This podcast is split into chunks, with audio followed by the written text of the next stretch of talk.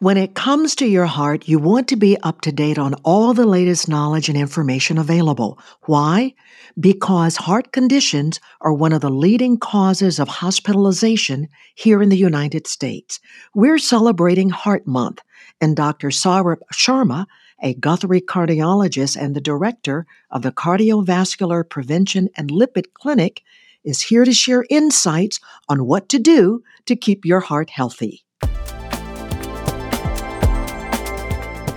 This is Medical Minds Conversations with Guthrie Experts, a podcast from the Guthrie Clinic. I'm Cheryl Martin. Welcome, Dr. Sharma. Thank you, Cheryl. Thank you for having me here today. As we celebrate Heart Month, explain its significance and why it's so important to raise awareness about cardiovascular diseases. We celebrate February as the Heart Month, the National Heart Month, because we saw that having a month to make our population aware of the heart disease is essential. It comes in the month of February because most of the organizations and healthcare providers they try to raise awareness about cardiovascular diseases in this particular month and the significance of heart month lies in its role as an opportunity to educate public about the importance of cardiovascular health and why do we need to raise awareness? I'm going to give our audience particular num- few numbers from the CDC, and these numbers will actually open our eyes. We know that heart disease is the leading cause of death for men, women, and people of most racial and ethnic groups in the United States. One person dies every 33 seconds in the United States from cardiovascular disease and heart disease cost the United States about $240 billion each year. So it's obvious that we need to do something about the amount of cardiovascular disease that exists in the United States. And not only that, the risk factors that are associated with the heart disease are preventable. So if we can identify those risk factors and prevent them, the heart disease incidence and prevalence will automatically reduce. And hence, the importance of early detection and treatment for these risk factors is important. So, it's in February, we like to make our population and patients aware of the heart disease in an effort to reduce the incidence and prevalence of cardiac disorders. Well, I'm glad that you brought up risk factors and what we can do to prevent heart disease. We're going to cover those topics, but first I want you to elaborate on the most common types of cardiovascular diseases and their impact on overall health, especially in the context of today's sedentary lifestyle. Sure. When we talk about cardiovascular diseases, it's an umbrella term. It's a very large term, and there are so many cardiovascular diseases that comes into this umbrella. However, we are mainly concerned about few of them because these ones are responsible for a large amount of cardiovascular deaths. The first cardiovascular disease that is really very concerning is atherosclerosis. Now, atherosclerosis is a pathological term which just means plaque formation in the blood vessels in your heart or in any organs of the body if the plaque formation occurs in the blood vessels of the heart, it is called as coronary artery disease. If the plaque formation happens in the peripheral vessels, it's called as peripheral arterial disease. Or if the plaque formation happens in the brain arteries, and if that plaque ruptures, that's basically can cause a stroke. So, coronary artery disease, which is a plaque formation in the heart arteries, can cause a heart attack if the plaque ruptures and causes immediate blockages of blood flow in the brain, it can cause a stroke. This is basically uh, the two more common and more concerning heart disease, but then there are some other cardiovascular diseases that we are also concerned about, and among them are, you know, congestive heart failure and high blood pressures. What causes that plaque to form? That's a very good question. So, the plaque are formed usually by cholesterol.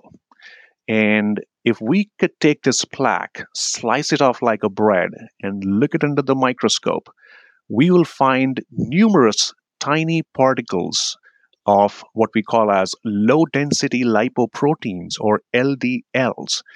LDL forms a very important component of anybody's lipid profile. So if you check your lipid profile, there will be a number called LDL, which is sometimes also referred to as bad cholesterol.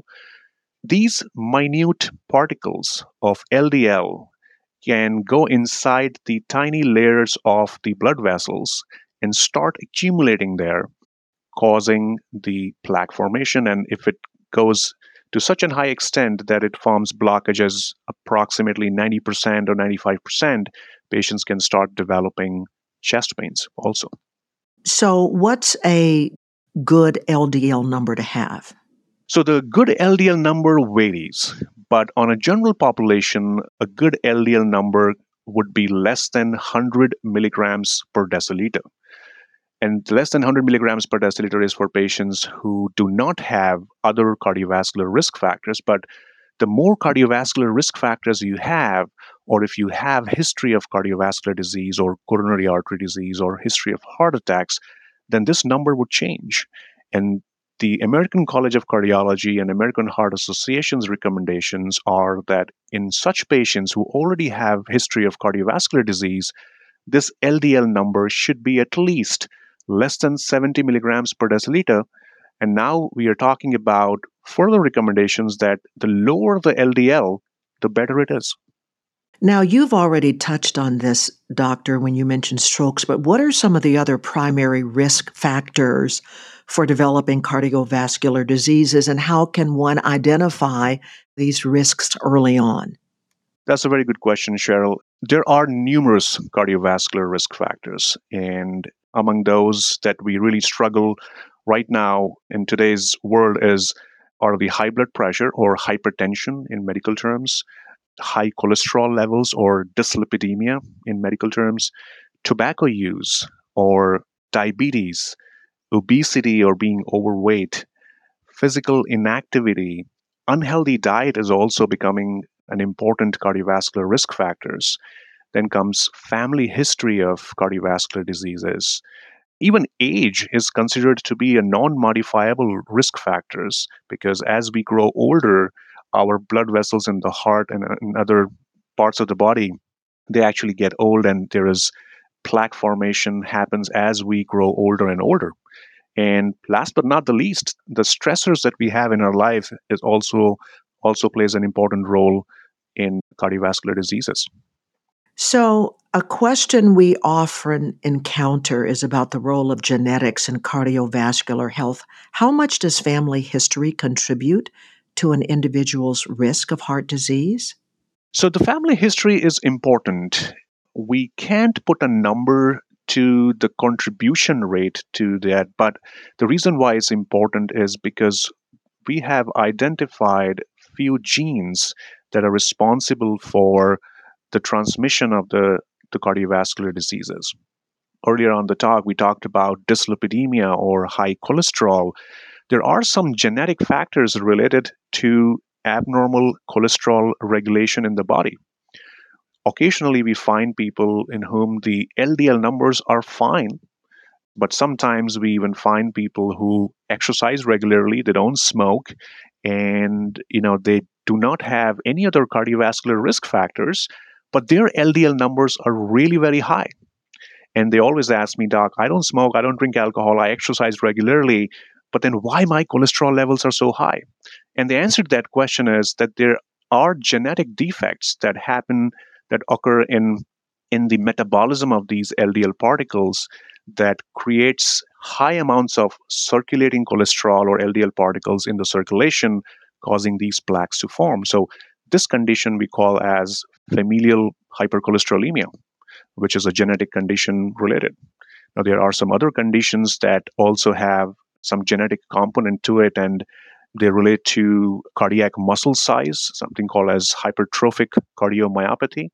There are some electrical abnormalities that can also happen in the heart, which is related to the genetic defects also. So, family history is important. And again, the reason it's also important is because, in addition to genetics, families often share the same environmental and lifestyle factors that contribute to the heart disease risk. You know, these may include dietary habits, physical activity, you know, tobacco, or exposure to stress, or sometimes the socioeconomic statuses that some patients live in, reduced access to healthcare, etc. So that's why sometimes directly or indirectly, family history is important in informing, in basically assessing the cardiovascular disease risk. Now, we know that lifestyle choices play a critical role in cardiovascular health, and you've mentioned some of these like tobacco and unhealthy diet. Talk about some effective lifestyle modifications that people can implement to reduce their risk of heart disease. We always talk about these factors in our cardiovascular prevention and lipid clinic that we run here at Guthrie. And we feel that educating the patients is the key in making them understand how can they reduce their cardiovascular risk. So we talked about the associated cardiovascular risk factors. So and the lifestyle is actually the stress and the diet actually is one of the risk factors for cardiovascular disease. So I basically start telling my patients that they have to change their lifestyle and in changing the lifestyle eating a healthy diet is actually very important.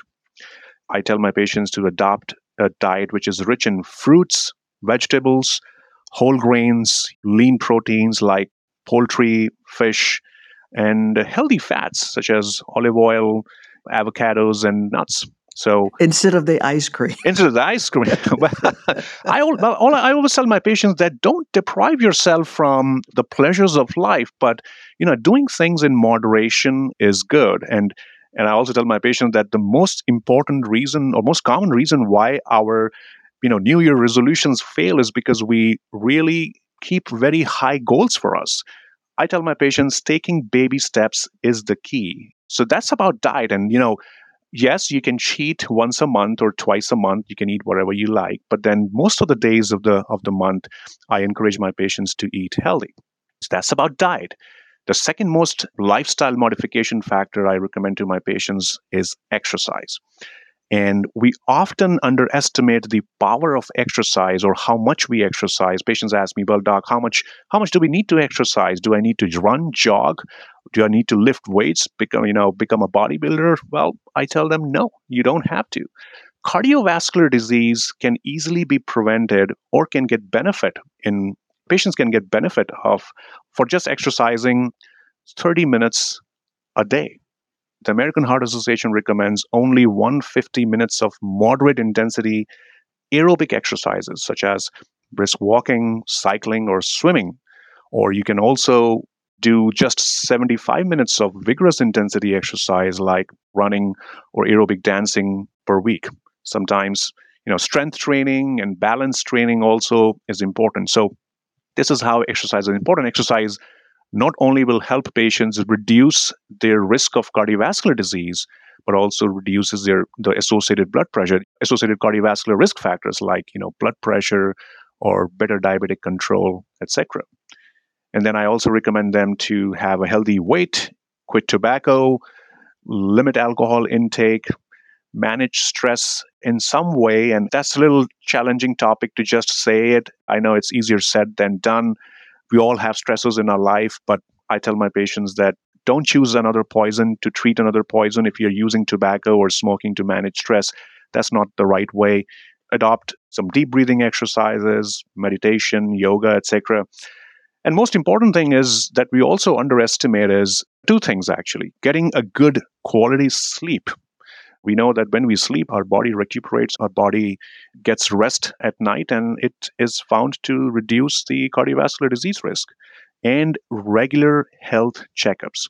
Now, as we talked about last few seconds ago about the high cholesterol and the associated cardiovascular risk factors, Cheryl, meeting a cardiologist or a primary care physician on an annual basis or regularly will help our patients evaluate their cardiovascular risk. The physicians are professionals, they can actually tell you how much you are at risk of developing cardiovascular diseases so that you can assess your cardiovascular risk factors and start working on them.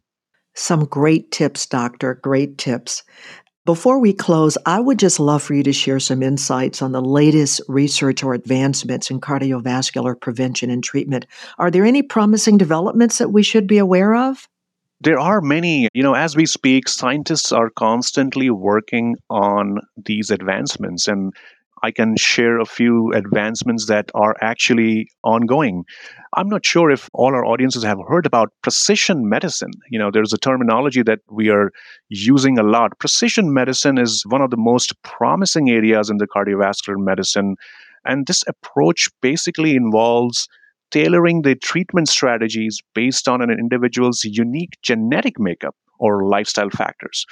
There's a lot to understand here, but this is something that scientists are trying to find a genetic causes to these associated cardiovascular risk factors and creating strategies and treatment to pinpoint where exactly the problem and treating the underlying problem. There are so many imaging modalities or imaging advancements that have like CT scan, MRI. We actually use CT scans sometimes to identify if patients have blockages in their heart arteries or not.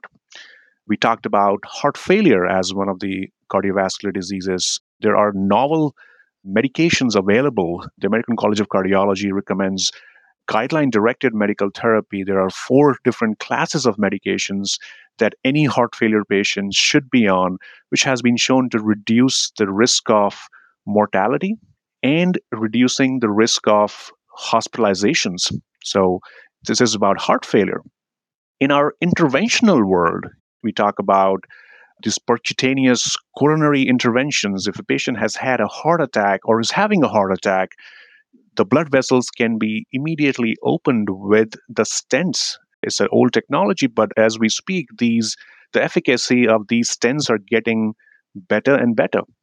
We can actually now change a heart valve by simple catheter based procedures. You know, many, many years ago, we used to send patients to cardiothoracic surgeons who used to open their chest up and sew the valve in.